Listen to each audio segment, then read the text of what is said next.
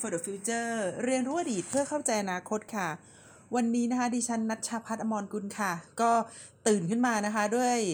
ความตกอกตกใจนะคะ ในการฟังข่าวค่ะ ว่าได้เกิดการเดินขบวนนะคะ ต่อต้านการใส่หน้ากากนะคะ อีกแล้วนะคะ สิ่งนี้ก็ก็จริง ๆ แล้วเกิดกันทั่วโลกนะคะ แต่ว่าที่ดิฉันเห็นบ่อยที่สุดเนี่ยก็น่าจะเป็นประเทศอังกฤษนะคะ คือตอนแรกตกใจว่าเอ๊ะ อันอันนี้อันอันนี้เป็นข่าวเก่าหรือเปล่านะคะข่าวเก่าหรือเปล่า แต่ว่าเมื่อออย้อนกลับไปนะคะ ดูว่าประเทศอังกฤษเนี่ยเขาเคยมีการชุมนุมกันตามท้องถนนนะคะ เพื่อที่จะเรียกร้องเสรีภาพของการใส่หน้ากากหรือไม่ใส่นะคะก็คือก็คือเขาบอกว่าไม่ควรที่จะบังคับให้เขาใส่หน้ากากนั่นแหละค่ะ ก็พบว่านะคะเออเกิดขึ้นบ่อยมากนะคะ เกิดขึ้นบ่อยมาก คือแทบจะทุกเดือนเลย กรกฎาสิงหากันยา แล้วก็ที่ล่าสุดนี้นะคะ ที่ล่าสุดก่อนหน้าวันนี้นะคะ ก็คือประมาณวันที่ 24 เมษายนนะคะ ก็ก็ออกมาแล้วนะคะ แล้วก็มีวาทกรรมว่าประมาณเอ่อ27 กันยานะคะ วาทกรรมว่าโควิดไม่มีอยู่จริงนะคะ อย่ามาบังคับ ให้ใส่หน้ากากอะไรกันอย่างนี้นะคะ ดิฉันฟังแล้วก็ก็รู้สึกว่าอ๋อชาวตะวันตกนะคะ ชาวอังกฤษเนี่ยเขาก็มีมีความคิดนะคะว่าคือคือเป็น individualism นะคะหรือว่าเป็นปัจเจกชนนิยมสุดๆไปเลยนะคะ ว่าเขาอยากทำอะไรอยากจะเป็นอะไรเนี่ยก็ควรที่จะมาจากความต้องการของเขานะคะ ไม่ควรที่รัฐบาลเนี่ยจะมาตัดสินนะคะ หรือบอกให้เขาทำอะไรก็ได้ โดยเฉพาะอย่างยิ่งในเรื่องส่วนตัวนะคะ หรือว่า privacy ของเขานั่นเองนะคะ ซึ่งไม่ใช่แต่อังกฤษเท่านั้นนะคะ วันนี้ที่ฉันตกใจก็คือเออเปิดเปิดทีวีขึ้นมาดูข่าวนี้แหละ แล้วก็ไปดูว่าประเทศอื่นเขาต่อต้านการใส่หน้ากากบ้างหรือเปล่านะคะก็ส่วนใหญ่นะคะเจอนะคะในพวกประเทศทางตะวันตกนะคะสหรัฐอเมริกานี่อยู่แล้วนะคะในช่วงปีที่แล้วที่ท่านประธานาธิบดีโดนัลด์ทรัมป์นะคะเขาก็ค่อนข้างที่จะสนับสนุนการไม่ใส่หน้ากากนะคะแล้วก็พยายามที่จะทำให้การใส่หน้ากากเนี่ยกับการไม่ใส่หน้ากากเนี่ยเป็นขั้วทางการเมืองนะคะเหมือนกับการใส่เสื้อคนละสีเนี่ยแต่ว่าเป็นการใส่หน้ากากก็จะเป็นฝ่าย เดโมแครตนะคะแล้วการไม่ใส่หน้ากากเนี่ยก็จะเป็นฝ่ายของประธานาธิบดีทรัมป์นะคะก็อย่างอย่างที่ได้บอกไปนะคะทางตะวันตกเนี่ยเขาก็จะรู้สึกนะคะว่าการที่เขาเนี่ยจะกำหนดใจตัวเองว่าจะใส่หรือไม่ใส่หน้ากากหรือจะทำอะไรเนี่ยเป็นเป็นสิทธิของเขานะคะเขาเขาจะไม่ได้มีความคิดที่ว่า ทางรัฐบาลหรือผู้ปกครองเนี่ยจะเข้ามากำหนดนะคะว่าเขาควรจะทำหรือไม่ทำอะไรนะคะ ที่บอกว่าก็จะมีที่อังกฤษอเมริกานะคะแล้วก็สเปนนะคะก็เป็นอีกประเทศหนึ่งนะคะที่มีการรณรงค์นะคะบนท้องถนนและการรณรงค์นั้นคนที่ออกมารณรงค์ก็ไม่ได้ใส่หน้ากากด้วยนะคะ ดิฉันอ่านแล้วก็ฟังแล้วอ่านแล้วเนี่ยนะคะก็รู้สึกเออเออเออนับถือใจนะคะนับถือใจว่าโห มันจริง ๆนะคะ แต่ว่าตัวดิฉันเองเนี่ยก็คงใส่หน้ากากอยู่นะคะ แต่ทีนี้ก็ยอมรับนะคะว่าเวลาใส่หน้ากากเนี่ยมันก็ได้ทำให้เราพูดจาอะไรพวกนี้นะคะค่อนข้างยาก โดยเฉพาะอย่างยิ่งในวิชาชีพที่ฉันทำอยู่เนี่ยบางทีก็ต้องประชุมบางทีก็ต้องพูดโน่นพูดนี่ บางทีเป็นผู้ดำเนินรายการบางทีขึ้นเวทีอภิปรายนะคะ บางทีก็สอนหนังสือเนี่ยก็เลยทำให้หน้ากากเนี่ยเวลาพูดเนี่ยมันมันจะลงลงมานะคะ แต่ว่าพักหลังนะคะ ดูทีวีแล้วก็เห็นว่าเออเขาก็ใส่หน้ากากออกทีวีกันนะ แล้วก็สังเกตว่าหน้ากากมันหยุดนิ่งนะคะ คือคือมันคือมันไม่ขยับก็เลยสนใจว่าเขาทำยังไงนะคะ ก็เห็นว่าเขาใส่ไอ้มันจะเป็นซิลิโคนนะคะ ซิลิโคนที่อยู่เอ่อที่เขาเอามารองบนเอ่อ เอามารองใต้หน้ากากอีกทีหนึ่งนะคะ ก็ดิฉันคิดว่าเป็นนวัตกรรมที่น่าสนใจนะคะ ว่าเวลามันมีปัญหาหรือมีอะไรเกิดขึ้นเนี่ยมันก็จะมีนวัตกรรมขึ้นมานะคะ ก็เช่นเดียวกันค่ะ เช่นเดียวกันนะคะว่าวันนี้นะคะเราก็จะมาพูดว่าในเรื่องของ โควิดเนี่ยนะคะกับผลกระทบนะคะที่เกิดขึ้นกับโลกาภิวัตน์นะคะว่ามันมีนวัตกรรมอะไรหรือเปล่านะคะดิฉันเคยพูดเรื่องโควิดกับโลกาภิวัตไปเมื่อปีที่แล้วนะคะจำได้ว่าในปีที่แล้วเนี่ยได้พยายามนะคะวิเคราะห์นะคะโดยการอมองว่าโลกาภิวัตน์ในยุคโควิดเนี่ยมันมันมีปัญหานะคะว่ามันเกิดมันเกิดการ จำกัดนะคะการส่งออกนะคะมันเกิดปัญหาที่ทำให้เขาเรียกว่าห่วงโซ่การผลิตโลกนะคะได้รับความกระทบกระเทือนค่ะ อย่างเช่นนะคะผู้คนที่เดินทางนะคะข้าม ชายแดนนะคะเพื่อที่จะเก็บผลไม้เนี่ยนะคะในยุโรปมีเยอะเนี่ยนะคะเขาก็จะเดินทางไม่ได้นะคะหรือว่าในช่วงแรก ๆ ที่มีโควิดเนี่ยบางโรงงานนะคะซึ่งเขาออกแบบมาให้เป็นโรงงานที่ต้องคนต้องอยู่ใกล้ ๆ กันทำ ผลิตอาหารนะคะหรือผลิตของต่างๆเนี่ยต้องอยู่ใกล้ๆกัน แล้วพอมีโควิดปุ๊บเนี่ยนะคะการอยู่ใกล้ๆเนี่ยก็เป็นสาเหตุที่ทำให้คนทั้งโรงงานติดโควิด หรือถ้าพยายามป้องกันนะคะไม่ให้คนทั้งโรงงานติดโควิดเนี่ยก็ต้องให้คนเนี่ยเข้ามาทำงานน้อยลงก็จะเกิดปัญหากับในเรื่องของภาคการผลิตนะคะ เพราะฉะนั้นโลกาภิวัตน์นะคะที่เกิดปัญหาในปีที่ผ่านมาเนี่ยก็เป็นโลกาภิวัตน์ที่เกี่ยวกับโควิดนะคะ โลกาภิวัตน์ที่เกี่ยวกับภาคการผลิตนะคะไม่ใช่โควิดนะคะโลกาภิวัตน์ที่เกี่ยวกับภาคการผลิตนะคะวันนี้ค่ะดิฉันจะมาทบทวนให้ฟังนะคะว่าโลโลกาภิวัตน์เนี่ยนะคะในอดีตเนี่ยเขาเคยถูกถูก ดิสลอฟนะคะหรือว่าถูกขัดขวางนะคะแล้วก็ทำให้ต้องปรับตัวเปลี่ยนแปลงอย่างรวดเร็วหรือเปล่านะคะ ที่จริงแล้วเรื่องนี้เนี่ยเป็นเรื่องที่ดิฉันจำได้ว่าตอนที่พูดเมื่อปีที่แล้วคือประมาณช่วงเดือนเมษาพฤษภาเนี่ยนะคะดิฉันก็เคยเคยพูดเรื่องนี้แล้วบ้างนะคะว่าอนาคตเนี่ยโลกาภิวัตน์เนี่ยมันจะเป็นแบบแบบ ยืดหยุ่นมากขึ้นนะคะ แต่ว่าดิฉันยังไม่ได้ไปหารายละเอียดให้คุณผู้ฟังฟังนะคะว่าในอดีตที่ผ่านมาเนี่ยโลกาภิวัตน์เนี่ยนะคะหรือว่าการค้าระหว่างประเทศการเงินระหว่างประเทศเนี่ยมันเคยถูก ชะลอนะคะหรือว่าเคยมีอุปสรรคขัดขวางนะคะ เหมือนกับโควิดในรอบนี้หรือเปล่านะคะคำตอบที่ฉันเคยพูดไปแล้วก็เคยมีนะคะ ก็คือโลกาภิวัตน์เนี่ยไม่ได้เกิดแค่ในยุค 1990 เป็นต้นมาเท่านั้นนะ ก่อนหน้านี้เนี่ยก็เคยเกิดกระแสนะคะโลกาภิวัตน์เนี่ยเกิดขึ้นในโลกหลายต่อหลายครั้งนะคะ หลายต่อหลายครั้ง แล้วก็ทุกๆ ครั้งเนี่ยมันก็จะเกิดสภาวะดิสลอฟนะคะทำให้โลกาภิวัตน์เนี่ยเกิดปัญหาแล้วก็ไม่สามารถกระจายไปได้เหมือนเดิมนะคะทีนี้ดิฉันไปค้นค้นมานะคะว่าโลกาภิวัตน์ที่ว่ามาเป็นรอบๆเนี่ยนะคะมันจะเกิดการขยายตัวทางการค้านะคะ แล้วก็มันจะเกิดสภาวะช็อกนะคะ แล้วมันก็จะเกิดวิกฤต ต่างๆนะคะที่จะตามมานะคะแล้วก็เกิดปัญหานะคะอย่างเช่นนะคะในช่วง Great Depression ก็คือในช่วงประมาณปี 1929นะคะก็น่าจะเกือบร้อยปีที่ผ่านมาแล้วเนี่ยนะคะ เกิดสภาวะช็อกนะคะ ก็คือว่าออพอเกิดสภาวะที่เรียกได้ว่าเป็น Great Depression หรือว่าความตกต่ำเศรษฐกิจทั่วโลกนะนะคะ นานาประเทศเนี่ยเขาก็เริ่มปิดประเทศนะคะ หลังจากที่ก่อนหน้านั้นเนี่ยเขาพยายามเปิดประเทศแล้วก็พยายามที่จะ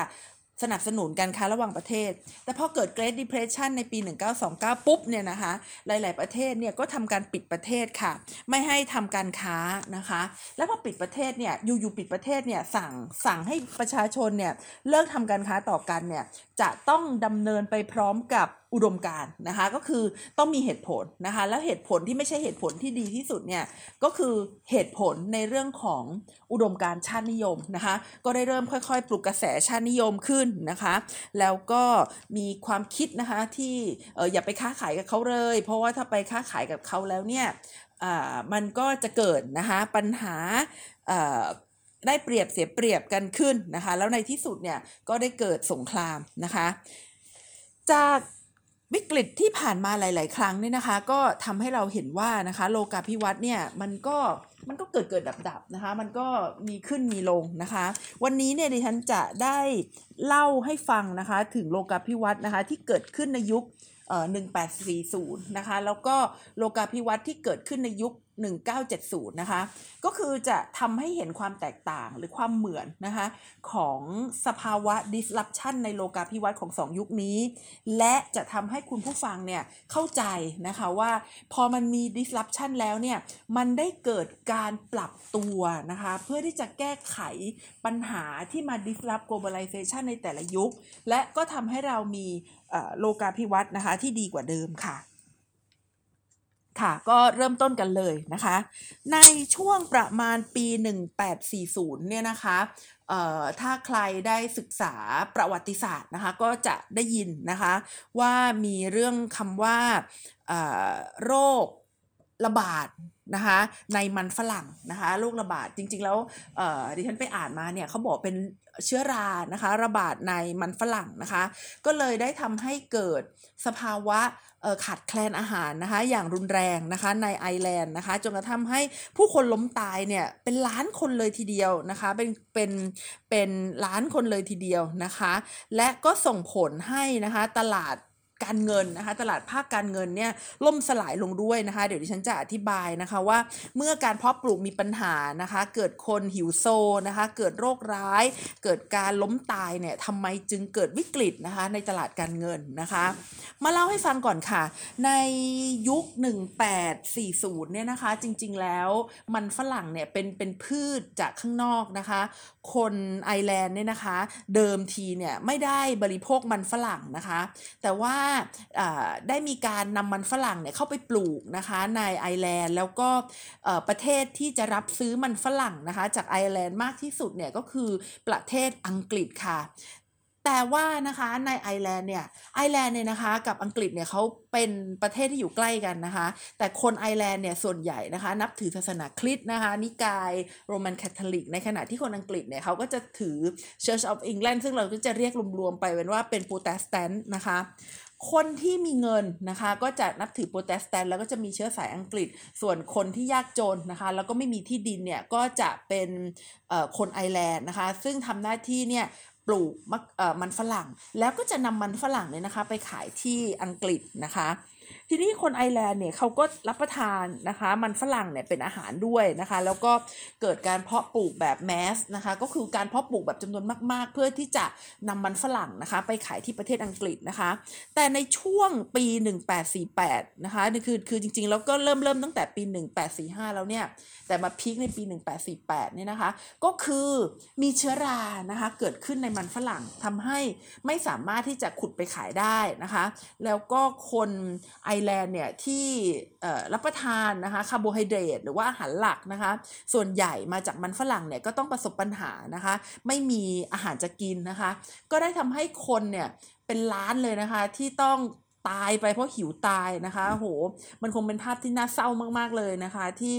คนใกล้ตัวเนี่ยเป็นล้านคนเนี่ยนะคะ เสียชีวิตนะคะ แล้วก็อีกล้านคนเนี่ยนะคะ ก็เดินทางออกออกนอกประเทศนะคะ เนื่องจากสภาวะทุกพิกภัยก็คือการขาดแคลนอาหารนั่นเองนะคะ เอ่อ เมื่อเกิดปัญหานั้นแล้วนะคะมันมันมันก็ไม่ได้เกิดปัญหาแค่ในไอแลนด์อย่างเดียวนะคะ แต่ว่ามันก็ได้เกิดปัญหาไปทั่วยุโรป แล้วก็อย่างที่ได้บอกให้ฟังนะคะว่า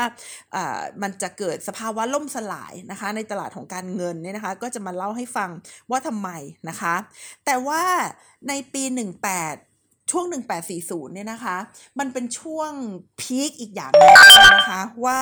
มันเป็นช่วงที่ เอ่อเดี๋ยวปิดปิดเอเตือนไลน์ก่อนโทษทีนะคะเออมันเป็นช่วงพีคนะคะที่หนังสือนะคะ เรื่อง Communist Manifesto เนี่ยเขาเขาเอ่อได้พิมพ์ออกมานะคะ เป็นครั้งแรกนะคะ คือในปี 1848 นะคะ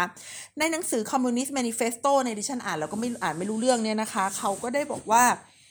การค้าขายระหว่างประเทศนะคะหรือว่า global integration หรือว่าการตลาดที่เอามา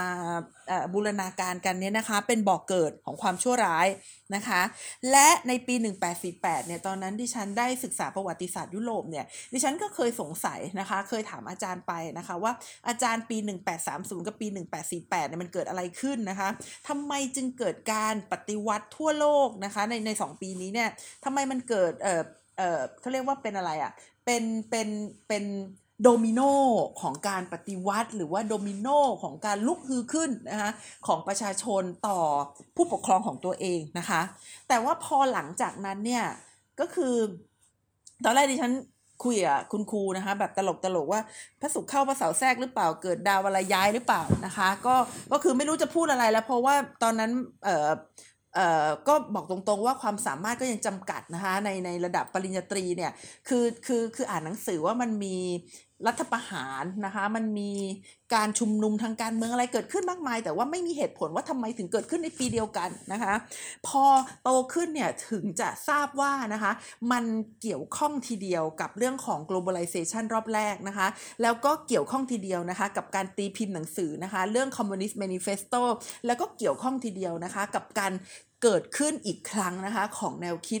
ชาตินิยมนะคะ ซึ่งเคยเกิดขึ้นในยุโรปนะคะ ก่อนหน้านั้นแล้วนะคะ ในยุคหลังปฏิวัติฝรั่งเศสนะคะ มาดูกันนะคะว่าเกิดอะไรขึ้นนะคะ คือเมื่อออได้เกิดการ การต่อต้านรัฐบาลตัวเองนะคะ คือต้องบอกว่าในยุโรปในสมัยนั้นเนี่ยผู้ปกครองนะคะกับกับประชาชนเนี่ยเขาเขาไม่ได้พูดภาษาเดียวกันนะคะเขาไม่ได้เป็นคนชาติเดียวกันนะคะคนบางชาติก็จะถูกปกครองโดยคนบางชาตินะคะคือคือเขาไม่ได้แยกประเทศให้เป็นประเทศอิสระนะคะ สาเหตุที่เป็นดังนั้นเนี่ยนะคะมาจาก 2 ปัจจัยนะคะปัจจัยแรกก็คือว่า นโปเลียนเนี่ยได้เข้าไปนะคะช่วงที่หลังปฏิวัติฝรั่งเศสเนี่ยได้เข้าไปปลุกกระแสชาตินิยมนะคะ จนกระทั่งนะคะ พอนโปเลียนสิ้นอำนาจไปแล้วเนี่ยก็ได้เกิด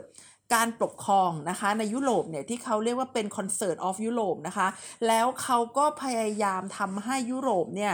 มีแผนที่นะคะตามใจที่ ชนชั้นปกครองนะต้องการนะคะ เพราะฉะนั้นการมีแผนที่ที่ชนชั้นปกครองต้องการเนี่ยก็คือการมีแผนที่ที่ขีดเส้นตามใจชอบไงว่าอยากให้ใครเป็นใหญ่นะคะ หลักๆแล้วก็คือไม่ให้ฝรั่งเศสเป็นใหญ่ จนกระทั่งสามารถมาตียุโรปได้เหมือนในสมัยนโปเลียนนั่นเองนะคะ เพราะฉะนั้นชาตินิยมในปี 1848เนี่ยมันก็เลยเกิดจาก 2 ปัจจัยหลัก ปัจจัยแรกก็คือนโปเลียน ปัจจัยที่ 2 คือปัจจัยที่ไม่เอานโปเลียนนะคะ ก็เป็น 2 ปัจจัยหลักๆ แต่ทีนี้มเมล็ดพันธุ์นะคะของความเป็นชาตินิยมเนี่ยที่นโปเลียนเขาเคยไปหวานไว้นะคะในช่วงหลังปฏิวัติฝรั่งเศสเนี่ยมันเลยทำให้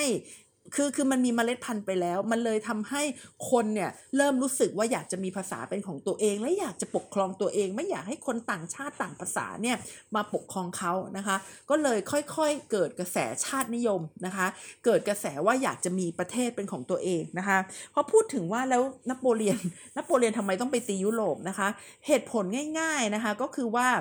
ฝรั่งเศสเนี่ยตอนนั้นเนี่ยเป็นประเทศที่ไม่เอาระบอบกษัตริย์นะคะ ก็คือมีการสังหารนะคะ ระบอบกษัตริย์ไปเนี่ยแล้วประเทศยุโรปอื่นๆเนี่ยเขายังมีระบอบกษัตริย์อยู่เขาก็เลยมองกันว่า ต้องเข้ามาช่วยระบอบกษัตริย์ในประเทศฝรั่งเศสนะคะจริงๆแล้วระบอบกษัตริย์ในประเทศฝรั่งเศสเนี่ยก็จะต้องบอกว่ามันมีความเกี่ยวข้องกับระบอบกษัตริย์ในประเทศอื่น ๆด้วยนะคะ เพราะว่าในยุโรปสมัยก่อนเนี่ยก็มีการแต่งงานกันนะคะระระหว่างคนในวันนะหรือว่าไม่ใช่วันนะสิคนในระดับ ที่เป็นกษัตริย์ด้วยกันเองนะคะ อย่างเช่น เจ้าชายจากแคว้นนี้มาปกครองประเทศนี้หลานของประเทศนี้ไปปกครองแคว้นนั้นนะคะเขาก็จะ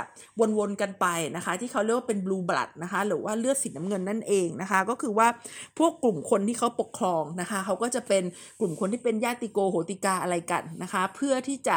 เกี่ยวดองกันแล้วก็จะได้อำนาจอยู่ในกลุ่มครอบครัวของเขานะคะเอากลับมาที่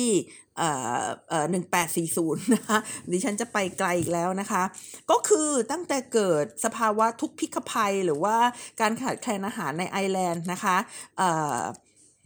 ก็เลยทำให้นะคะบรรดารัฐบาลต่างๆเนี่ยพยายามมองว่า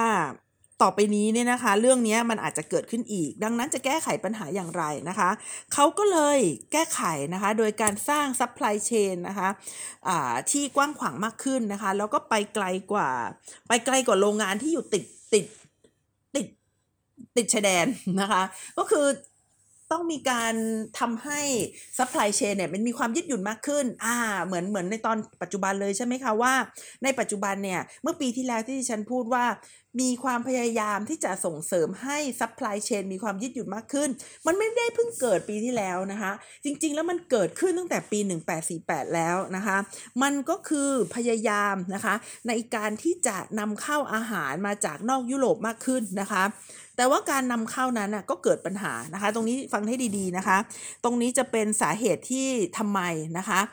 ต้องมีการปรับปรุงตลาดไฟแนนซ์นะคะ คือคือคือมันไม่ได้ง่ายแค่ว่าอยากจะนำเข้าอาหารแล้วก็นำเข้าไงเพราะว่าสภาวะก่อนที่จะมีการขาดแคลนกันขึ้นเนี่ยนะคะคนเนี่ย ต้องการอาหารแล้วก็ทำให้ราคาอาหารเนี่ยมันเพิ่มสูงขึ้นนะคะ เพราะฉะนั้นมันเกิดเงินเฟอ้อขึ้นนะคะ ประการที่2นะคะซึ่งจริงๆแล้วจริงๆเป็นปัญหาเล็กนั่นแหละ ปัญหาใหญ่คือในเรื่องของว่าจะหาเงินที่ไหนมาซื้ออาหารนอกยุโรปมากกว่านะคะ ปัญหาที่ 2 ที่เกิดขึ้นเนี่ยในนี้ที่ทางก็จะขำๆนะคะ ก็คือว่า เอ่ออาหารที่นำเข้ามาเดี๋ยวบางทีก็ไม่ใช่อาหารหลักไง แล้วจะนำอะไรมากินนะคะ อย่างเช่นมีการนำเข้าข้าวโพดนะคะข้าวโพดเนี่ยก็จะปลูกแถวอเมริกากลางอเมริกาใต้หรือประเทศอเมริกานะคะ พอเอาเข้ามาในยุโรปเนี่ยก็จะงงๆกันนะคะ ว่าจะเอาข้าวโพดเนี่ยมาทำอะไรกินนะคะ แต่ก็คงไม่ใช่อุปสรรคมากมายนะคะ สักพักก็คงจะเอ่อคิดได้เองนะคะ ว่าจะเอามาทำอะไรกินนะคะ ขนาดไต้หวันนะคะ ช่วงแรก ๆ ที่ไต้หวันเนี่ยเอ่อมี มีมีอ่อคืออ่อหลังสงครามโลกที่สองนะคะ อเมริกาก็เข้ามาช่วยประเทศไต้หวันนั่นแหละ แล้วก็นำไก่งวงมาให้นะคะ ตอนแรก ๆ คนไต้หวันนะคะ ไม่เคยกินไก่งวงก็ไม่รู้จะทำยังไงนะคะ แต่ตอนนี้ไก่งวงนะคะ เราก็มีข้าวมันไก่งวงหรือว่าเอ่อ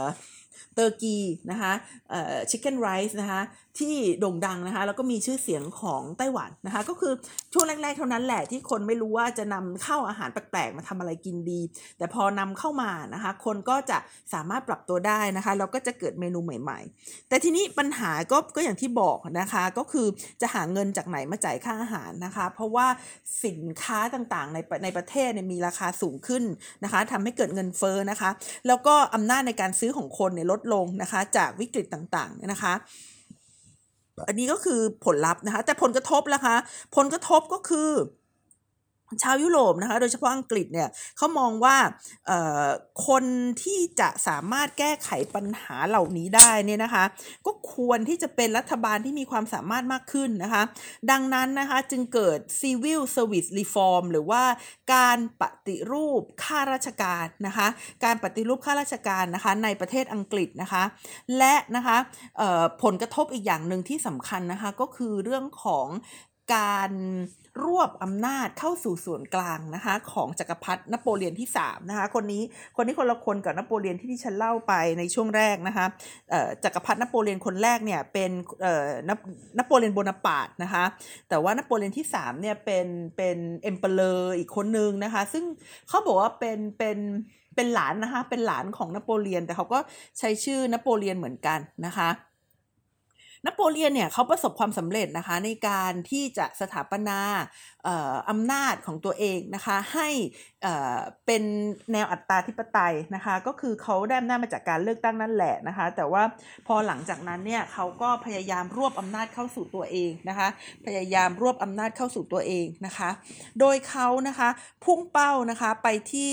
ความไร้ประสิทธิภาพนะคะของรัฐบาลที่อยู่ก่อนหน้าเขานะคะซึ่งเป็นรัฐบาลแนวแนวเสรีนิยมนะคะ และความสำเร็จของนโปเลียนเนี่ยก็คือเขาสามารถเจรจากับอังกฤษนะคะ ในการลดภาษีการนำเข้านะคะ แล้วก็ในที่สุดเนี่ยก็ส่งผลให้นะคะ ประเทศเนี่ยทั่วยุโรปนะคะทำตามก็เลยมีการลดลดอัตราทาริฟนะคะหรือว่าภาษีสินค้านำเข้านะคะ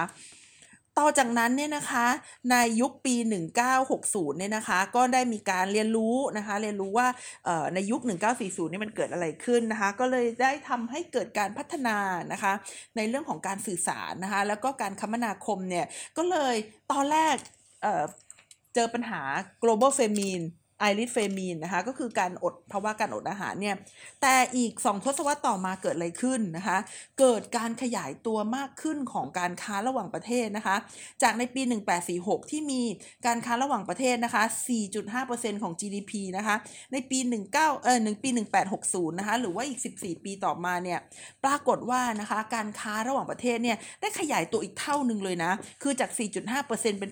8.9%ก็ถือได้ว่านะคะเป็นการขยายตัวที่น่าประทับใจเป็นอย่างมากนะคะและนอกจากนี้เนี่ยนะคะสิ่งที่ที่ฉันบอกว่าได้ได้เกิดที่ตลาดไฟแนนซ์หรือว่าตลาดการเงินในล่มสลายนะคะ เพราะว่าไม่รู้ว่าจะหาเงินจากไหนเนี่ยมาซื้ออาหารนะคะ หลังจากนั้นเนี่ยก็เลยได้มีการปฏิรูปนะคะในเรื่องของตลาดการเงินนะคะ เกิดการปฏิรูปนะคะ ในเรื่องของตลาดการเงินนะคะ ตลาดการคลังนะคะ โดยเฉพาะอย่างยิ่งนะคะ แม้ในประเทศเกิดใหม่นะคะ และระบบราชการเนี่ยเออขอโทษค่ะระบบราชการระบบธนาคารขอโทษค่ะลิ้นพันกันนะคะ ระบบธนาคารเนี่ยยังยังไม่เป็นเอกภาพนะคะ ประเทศเกิดใหม่ ประเทศเกิดใหม่ในที่นี้คือประเทศอะไรดิฉันหมายถึงประเทศอิตาลีนะคะหรือว่าเยอรมนีนะคะโอ้โหใช่อิตาลีกับเยอรมนีเนี่ยเป็นประเทศเกิดใหม่ในยุโรปในช่วงนั้นนะ เพราะว่าก่อนหน้าที่จะมีเยอรมันเยอรมนีเนี่ยนะคะ ก่อนหน้านั้นเนี่ยเขาจะเป็นสหพันธรัฐนะคะ คือรวมตัวกันอย่างหลวมๆ แล้วก็มี รัฐใหญ่ๆ อย่างเช่นปรัสเซียโบฮีเมียอะไรอย่างเงี้ยนะคะ ที่เป็นรัฐใหญ่ๆ แล้วต่อมาก็มีนโยบายเลือดและเหล็กอะไรของบิสมาร์กนะคะในที่สุดก็สามารถรวมตัวกันเป็นเยอรมันได้หลังจากที่ไปตีฝรั่งเศสได้นะคะ แล้วก็อิตาลีเช่นกัน แต่ว่าอย่างที่บอกว่าอิตาลีนี่ก็ใช้ระยะเวลาอันยาวนานนิดนึงนะคะ กว่าที่จะรวมประเทศได้ แต่ก็ถือว่าเป็นประเทศน้องใหม่นะคะเป็นประเทศน้องใหม่ในในในในยุคนั้น และในการที่เป็นประเทศน้องใหม่เนี่ยเขาได้เรียนรู้นะคะจากปัญหานะคะจากปัญหาการเงินการคลังเนี่ยก็ได้ทำให้เขาสร้างระบบการเงินการคลังพร้อมๆไปกับการสร้างรัฐของเขาไปเลยทีเดียวนะคะ นอกจากนี้แล้วนะคะเราออกไปจากยุโรปเนี่ยไปดูที่ประเทศอื่นนะคะ เราจะเห็นว่าในช่วงนั้นเนี่ยนะคะได้เกิดสงครามกลางเมืองนะคะในในสหรัฐอเมริกานะคะ แล้วก็เกิดการปฏิรูปเมจินะคะ อะไรคือสงครามกลางเมืองอเมริกา สงครามกลางเมืองอเมริกานะคะ ก็คือการเลิกทาสนะคะ และการปฏิรูปเมจินะคะ ก็คือการยกเลิกระบบ feudal นะคะการปฏิรูปที่เกิดขึ้นใน 2 ประเทศนี้นะคะทำให้เราเห็นอะไรคะทำให้เราเห็นความพยายามนะคะ ในการสร้างความมีประสิทธิภาพอย่างสูงสุดนะคะ ในการบริหารจัดการเพื่อให้เกิดประโยชน์นะคะ กับการพัฒนาหรือว่าการขยายตัวทางเศรษฐกิจนะคะ เพราะฉะนั้น การเลิกทาสในสหรัฐอเมริกาเนี่ยบางคนมองว่ามันเป็นเรื่องของออการต่อสู้นะคะระหว่างรัฐกับมลรัฐเนี่ยนะคะ แต่ว่าอันนั้นก็ไม่ผิดคือคือคือคือใช่นะคะมันมันเป็นการต่อสู้ระหว่างรัฐกับมลรัฐ แต่ว่าสิ่งหนึ่งที่ทำให้เราเห็นนะคะ ทั้งจากสงครามกลางเมืองในสหรัฐอเมริกา และทั้งจากการปฏิรูปเมจินะคะก็คือการเปลี่ยนผ่านรูปของระบบ เศรษฐกิจนะคะหรือภาษาอังกฤษเท่ๆ เรียกว่า economic transformation นะคะและยังส่งผลนะคะทำให้เกิดการปฏิรูป ทั้งทางด้านการผลิต และการปฏิรูปทั้งทางด้านการเงินและการคลังด้วยนะคะ จากปี 1846นะคะที่เกิดวิกฤตสภาวะ ความอดอยากนะคะในประเทศไอร์แลนด์เนี่ยไม่นานต่อมาเนี่ยนะคะก็ได้เกิดเอ็กซ์โปนะคะงานเอ็กซ์โปที่อังกฤษเลยทีเดียว งานเอ็กซ์โปสำคัญอย่างไรนะคะงานเอ็กซ์โปเนี่ยในอดีตเนี่ยมันมีความสำคัญมากที่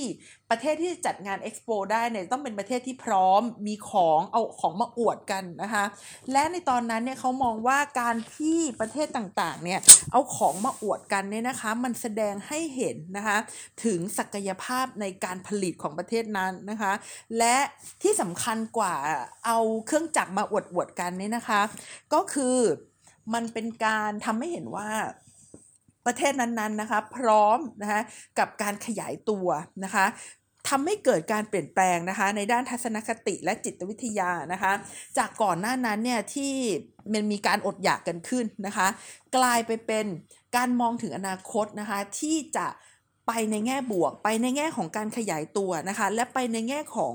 ความมั่นใจในตัวเองนะคะว่ามีของดีและของดีอันนั้นก็จะอวดนะคะ เพราะฉะนั้นหลังปี 1851 เป็นต้นมาเนี่ยโลกก็ได้เข้าสู่ยุคทองนะคะของโลกาภิวัตน์นะคะ การค้านะคะระหว่างประเทศนะคะ ได้ขยายตัวอย่างรวดเร็วนะคะ แต่ว่ามันก็จบลงนะคะด้วยสงครามโลกครั้งที่1นนะคะ หลังจากนั้นมีก็ความพยายามในการขยายตัวและการฟื้นตัวทางการค้าระหว่างประเทศอีกนะคะ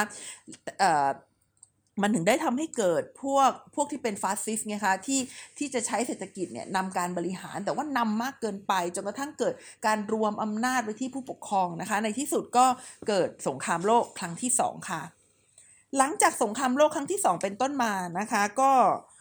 เรียกได้ว่าเศรษฐกิจโลกก็ขยายตัวดีนะคะ แต่ว่า ใครเกิดทันใครเกิดทันยกมือขึ้นนะคะ มันเกิดวิกฤตน้ำมันนะคะมันเกิดวิกฤตน้ำมันนะคะในในสองครั้งนะคะในยุคปี 1970นะคะก็คือเกิดวิกฤตน้ำมันในปี 1973 และปี 1976นะคะจากวิกฤตวิกฤตน้ำมันในครั้งนั้นเนี่ยนะคะได้ทำให้เกิดการเอ่อเอ่อเรียกได้ว่า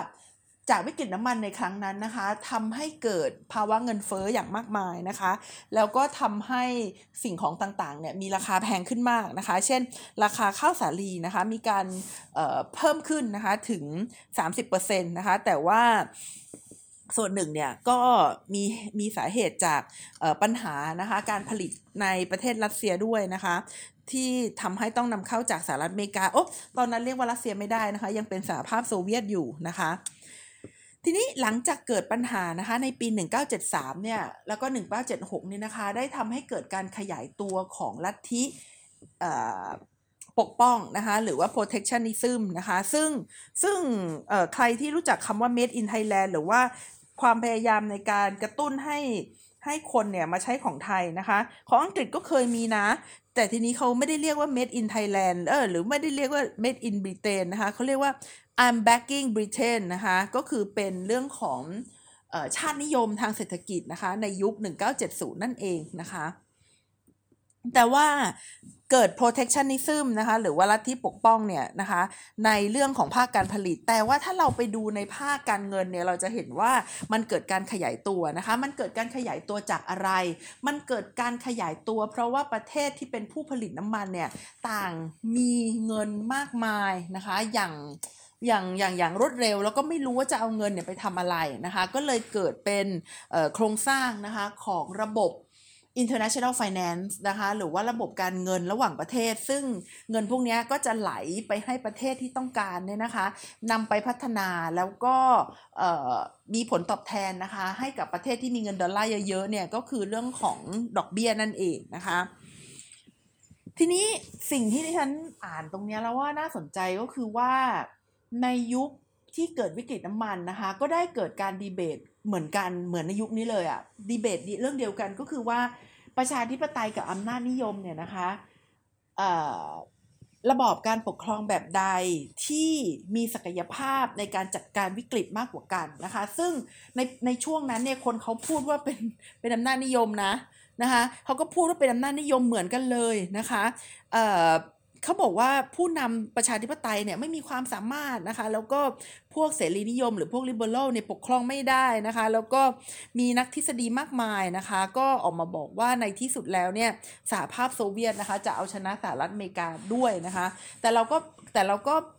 พบนะคะว่าในที่สุดแล้วเนี่ยในปี 1989 นะคะก็ได้เกิดปัญหานะคะในสหภาพโซเวียตแล้วในที่สุดในระยะเวลาไม่นานนะคะหลังจากนั้นสหภาพโซเวียตก็ล่มสลายนะคะสาเหตุที่เป็นดังนั้นนี่ก็เหมือนกับปัจจุบันเลยค่ะ คือมีการปกปิดข้อมูลนะคะ ตอนนี้โควิดเนี่ยนะคะก็ได้ทำให้เกิดวิกฤตนะคะก็มีความไม่ต่างกันนะคะกับในสมัยออยช็อกนะคะ ก็คือว่า ได้เกิดในปัญหานะคะในเรื่องของซัพพลายนะคะแล้วก็เกิดปัญหาว่าพอคนไปผลิตไม่ได้เนี่ยก็เลยเกิดการจ้างการว่างงานขึ้นนะคะ แล้วก็คนที่ว่างงานหรือว่าคนที่ชะลอการใช้จ่ายเนี่ยในที่สุดแล้วนะคะมันก็ได้ทำให้เกิดปัญหาการขาดการขาดดีมานนะคะหรือว่าการขาดความต้องการในการซื้อนะคะก็คือ จาก supply มันก็ไป demand ได้อย่างรวดเร็วนะคะ มันเกิดความขาดแคลนนะคะในในหลาย ๆ ภาคนะคะ วันก่อนโทรคุยกับน้องสาวน้องสาวก็งงนะคะ ว่าทำไมเดี๋ยวนี้เนี่ยของต้นทุนเนี่ยแพงขึ้นมากนะคะ ก็น่าจะใช่นะคะ เพราะว่าจริง ๆ แล้วมันมันมันมันเกิดปัญหานะคะ ในหลาย ๆ ภาคการผลิตนะคะ ไม่ว่าจะเป็นภาคเรื่องของเอ่อ สาธารณสุขนะคะ ก็คือเครื่องมือทางการแพทย์อะไรพวกนี้ก็มีราคาแพงขึ้นไม่ว่าจะเป็นหน้ากากนะคะ หรือว่าเออเข็มเข็มฉีดวัคซีนนะคะ หรือว่าวัคซีนเนี่ยมันก็กระจายไปให้กับคนทั่วโลกเนี่ยไม่ไม่ได้ดีพอนะคะะปัญหาทางด้านการขัดแคลนอาหารนะคะ เมื่อเช้านี้นะคะดิฉันก็ดูข่าวเหมือนกันนะคะประเทศ มาเลเซียนะคะ ประกาศล็อกดาวน์เพิ่มเติมอีก 2 สัปดาห์นะคะ ก็ได้ทำให้ผู้คนเนี่ยออกมาจับจ่ายใช้สอยกันอย่างแน่นขนัดนะคะนี้ดิฉันก็เห็นแล้วก็ เกิดความกังวลใจอยู่เหมือนกันนะคะว่ามันจะเกิดสภาวะช็อกนะคะของ supply ทางด้านอาหารนะคะแล้วก็ช่วงแรกๆนะคะยังจำได้ไหมปีที่แล้วเนี่ยราคาแล็ปท็อปเพิ่มขึ้นสูงขึ้นมากนะคะซึ่งมีสาเหตุนะคะมาจากเรื่องของคนเนี่ยทำงานที่บ้านนะคะแล้วก็มีความต้องการในการซื้อแล็ปท็อป กระทันหันนะคะ ส่วนในปัจจุบันเนี่ยที่ขัดแคลนเนี่ยก็น่าจะเป็นเหล็กนะคะเหล็กเหล็กนี่ก็ขัดแคลนมาก แล้วก็ชิปนะคะชิปก็มีความขัดแคลนเช่นเดียวกันนะคะก็ก็จะมีเป็นอย่างนั้นนะคะแล้วก็มีคำถามนะคะต่อเรื่องของความสามารถของรัฐนะคะ ไม่ต่างไปกับยุค ออยช็อกเลยใช่ไหมคะ ว่ามีความสงสัยว่า เอ้ย ตกลงแล้วปกครองด้วยแบบไหนนะคะ มันจะดีกว่ากันนะคะ ระหว่างปกครองด้วยประชาธิปไตยนะคะ กับการปกครองด้วยอำนาจนิยม เพราะว่าปกครองด้วยอำนาจนิยมแล้ว คนจะได้ไม่ออกมาต่อต้านกันตามท้องถนนได้คนจะได้ไม่มาพูดว่าอย่ามาห้ามฉันในการไม่ใส่หน้ากากออกนอกบ้านจะได้ไหมอะไรอย่างเงี้ยนะคะ ซึ่งคำถามพวกนี้เนี่ยในที่สุดแล้วดิฉันก็เชื่อนะคะว่า ของที่ไม่ดีปกปิดยังไงมันก็ไม่ได้หรอกค่ะ ดูอย่างเช่นประเทศจีนนะคะ ในช่วงแรกเนี่ยก็มีการชื่นชมนะคะว่าแก้ไขเเรื่องของไวรัสได้ดีนะคะ แต่ว่าก็ถูกมองว่านะคะประเทศจีนเนี่ยมีปัญหาในการปกปิดข้อมูลก็คือว่าถ้าไม่ได้ปกปิดข้อมูลตั้งแต่ต้นนะคะ มันก็อาจจะไม่ละเลยลามปามนะคะจนกระทั่งถึงตอนนี้ก็ได้นะคะ แล้วก็ ผู้นำที่มีลักษณะเป็นอัตตาธิปไตยต่างๆนะคะไม่ว่าจะเป็นประธานาธิบดีทรัมป์นะคะซึ่งก็บอกได้เลยว่าส่วนหนึ่งที่ทำให้แกไม่ได้รับการเลือกตั้งเป็นประธานาธิบดีอีกสมัยเนี่ยก็ด้วยเนื่องจากปัญหาโควิดนั่นเองนะคะเพราะถ้าไม่ใช่ ปัญหาโควิดเนี่ยแกก็อาจจะได้กลับมานะคะ เพราะว่าแกมีนโยบายที่ค่อนข้างที่จะถูกใจคนอเมริกันนะคะ แล้วก็ต้องต้องยอมรับว่าในยุคแกเนี่ยเศรษฐกิจก็ขยายตัวได้อย่างดีนะคะ หรือว่าในอังกฤษนะคะ บอริจอนสันเนี่ยนะคะก็โดนอย่างที่ได้เกิดไปในช่วงแรกนะคะโดนโดนเดินขบวนนะคะเกือบจะทุกเดือนเลยทีเดียวนะคะเพราะว่าปัญหาในการบริหารจัดการการล็อกดาวน์นะคะก็คือเดี๋ยวแกบอกว่านี้ทำได้ประเดี๋ยวก็บอกว่าทำไม่ได้นะคะก็คงจะเหมือนกับหลาย ๆประเทศนะคะที่ ไม่มีความเป็นเอกภาพในการสั่งการค่ะ ส่วน EU นะคะก็มีปัญหาในเรื่องของการจัดการวัคซีนนะคะที่ไม่พอนะคะแล้วก็วัคซีนบางตัวมีผลข้างเคียงนะคะ ในช่วงแรก ๆ เลยดิฉันก็ได้ฟังข่าวนะคะว่าแอสตราเซเนกานะคะในโรงงานนะคะในเนเธอร์แลนด์เนี่ยไม่สามารถผลิตได้นะคะ ตอนนั้นก็ก็เกิดปัญหาขึ้นนะคะ เพราะว่า มีปัญหาอะไรสักอย่างในภาคการผลิตนั่นแหละนะคะ แล้วก็เรื่องของบางประเทศเนี่ยเขาก็ไม่ซื้อแล้วนะคะ เพราะว่าเกิดเจอปัญหาลิ่มเลือดอุดตันนะคะ ประมาณนี้นะคะ แล้วก็นอกจาก คนเหล่านี้แล้วนะคะ ก็ยังเกิดปัญหานะคะในกลุ่มผู้นำนะคะที่เป็นอัตตาธิปไตยแล้วก็นิยมใช้นโยบายแบบ populism นะคะ อย่างเช่นเมื่อกี้พูดไปนะคะก็คือทรัมป์นะคะโบลโซนารูนะคะจากบราซิลนะคะก็เป็นอีกคนหนึ่งนะคะที่ โดนตั้งคำถามเช่นเดียวกันนะคะดูเตเต้นะคะแล้วก็นาเรนทราโมดีเนี่ยนะคะที่ทำให้อินเดียเนี่ยมีปัญหาโควิดนะคะผู้ติดเชื้อเพิ่มมากมายนะคะรู้สึกจะเคยพีคอยู่ที่วันละ4ี่แสนคนนะคะก็คือผู้ติดเชื้อ แต่ว่าเพื่อนก็บอกว่าเธอจำนวนประชากรเขาเยอะนะเป็นเป็นพันล้านนะพันสามร้อยถึงพันสี่ร้อยล้านนะเพราะฉะนั้นผู้ติดเชื้อแค่4ี่แสนคนไม่เป็นไรดิฉันก็เอามือทาบอกตกใจบอกว่าโอ้ยก็เป็นอยู่นะก็เป็นอยู่ เพราะว่าก็เห็นอยู่ว่าผลกระทบที่เกิดขึ้นกับระบบสาธารณสุขเนี่ยก็เป็นสิ่งที่เกิดขึ้นแล้วเราก็เห็นนะคะ ค่ะก็วันนี้นะคะ ดิฉันก็มาเล่าให้ฟังนะคะในเรื่องของ ผลกระทบนะคะ สภาวะ disruption นะคะในโลกาภิวัตน์แล้วก็ทำให้เห็นว่ามันไม่ใช่ครั้งแรกนะคะ ที่จะเกิด disruption แบบนี้ในโลกนะคะ แล้วก็ที่ผ่านมาเนี่ยก็จะเกิดระบบความคิดสร้างสรรค์ต่างๆ แล้วก็แก้ไขปัญหา disruption ได้นะคะ ครั้งนี้ดิฉันก็หวังว่าโควิดเนี่ยจะทำให้เกิดความคิดสร้างสรรค์ใหม่ๆ แล้วก็สามารถสร้างโลกาภิวัตน์นะคะความเชื่อมโยงระหว่างประเทศที่ดีขึ้น แล้วก็มีความคิดสร้างสรรค์ขึ้นต่อไปค่ะ ค่ะ วันนี้ก็ต้องขอลากันไปก่อนนะคะ สวัสดีค่ะ